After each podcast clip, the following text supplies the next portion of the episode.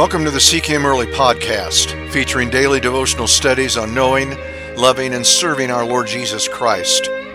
Each weekly program is from the book of that same title. I'm Pastor Watson, author of the book, pastor of Grace Bible Church in Meeker, Colorado, and director of Sola Scriptura Publications. This episode is part one of two titled The Manifestation of Faith and is based on Hebrews 11:3.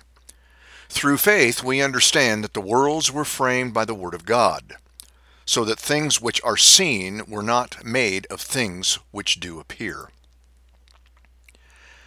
The remainder of Hebrews chapter 11 provides a plethora of illustrations of faith.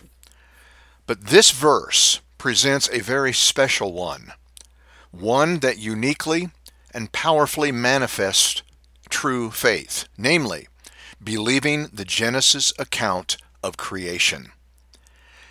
Really, I don't believe it can be overemphasized how critical this is. First of all, please note our faith in the means of creation, which is, of course, God alone. And the reason I emphasize this uh, so critically is because among the most disturbing developments in the 21st century Christianity has been the increasing denial of Genesis 1 through 3 as the literal and historical record of the creation events. More and more evangelicals have abandoned this in favor of the compromised position that the Genesis account does not prohibit the idea that there was some kind of evolutionary process. Again, the seriousness of such compromise cannot be overstated. If the opening chapters of Genesis are not literal and historical, several key doctrines of the faith actually, quite literally, vanish. For one thing, it affects the doctrine of Scripture itself, since it goes to the issue of the Bible's infallibility and trustworthiness. If the Bible cannot be trusted in the first three chapters, what makes it trustworthy throughout the rest of the book? If it is just allegory, as some insist, how many other things in Scripture are also allegorical, and how can you tell the difference? It also affects the doctrine of God. He is no longer the sole omnipotent creator, rather the God of the deist. It affects the doctrine of man as well. If Adam and Eve were not real historical figures, then who was our real ancestor? Even further, it affects the doctrine of sin. If Adam's fall was not a real event in history, then what is sin? Where did it come from? Who is to blame for it? Of major significance is the doctrine of salvation itself, which is actually dependent upon the doctrine of creation and a literal person named Adam. Twice in his epistles, Paul links our salvation in Christ with our identification in Adam. In other words, if we did not fall in Adam, we simply cannot be redeemed in Christ. Christ's position as the head of the redeemed race exactly parallels Adam's position as the head of the fallen race.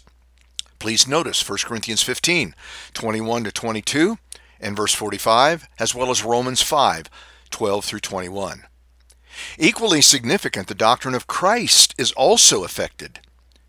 In the crucial proto-evangelium, that is the first gospel of Genesis 3:15, we read the first mention of the redeemer who is to come.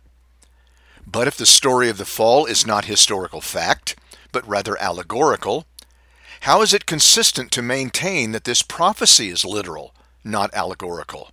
And how can the same incident be both?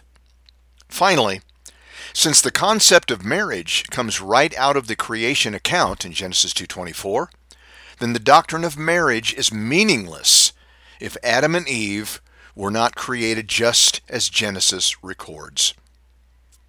So indeed, our acceptance of this record then is a critical manifestation of our faith, or our lack of faith in what God has said.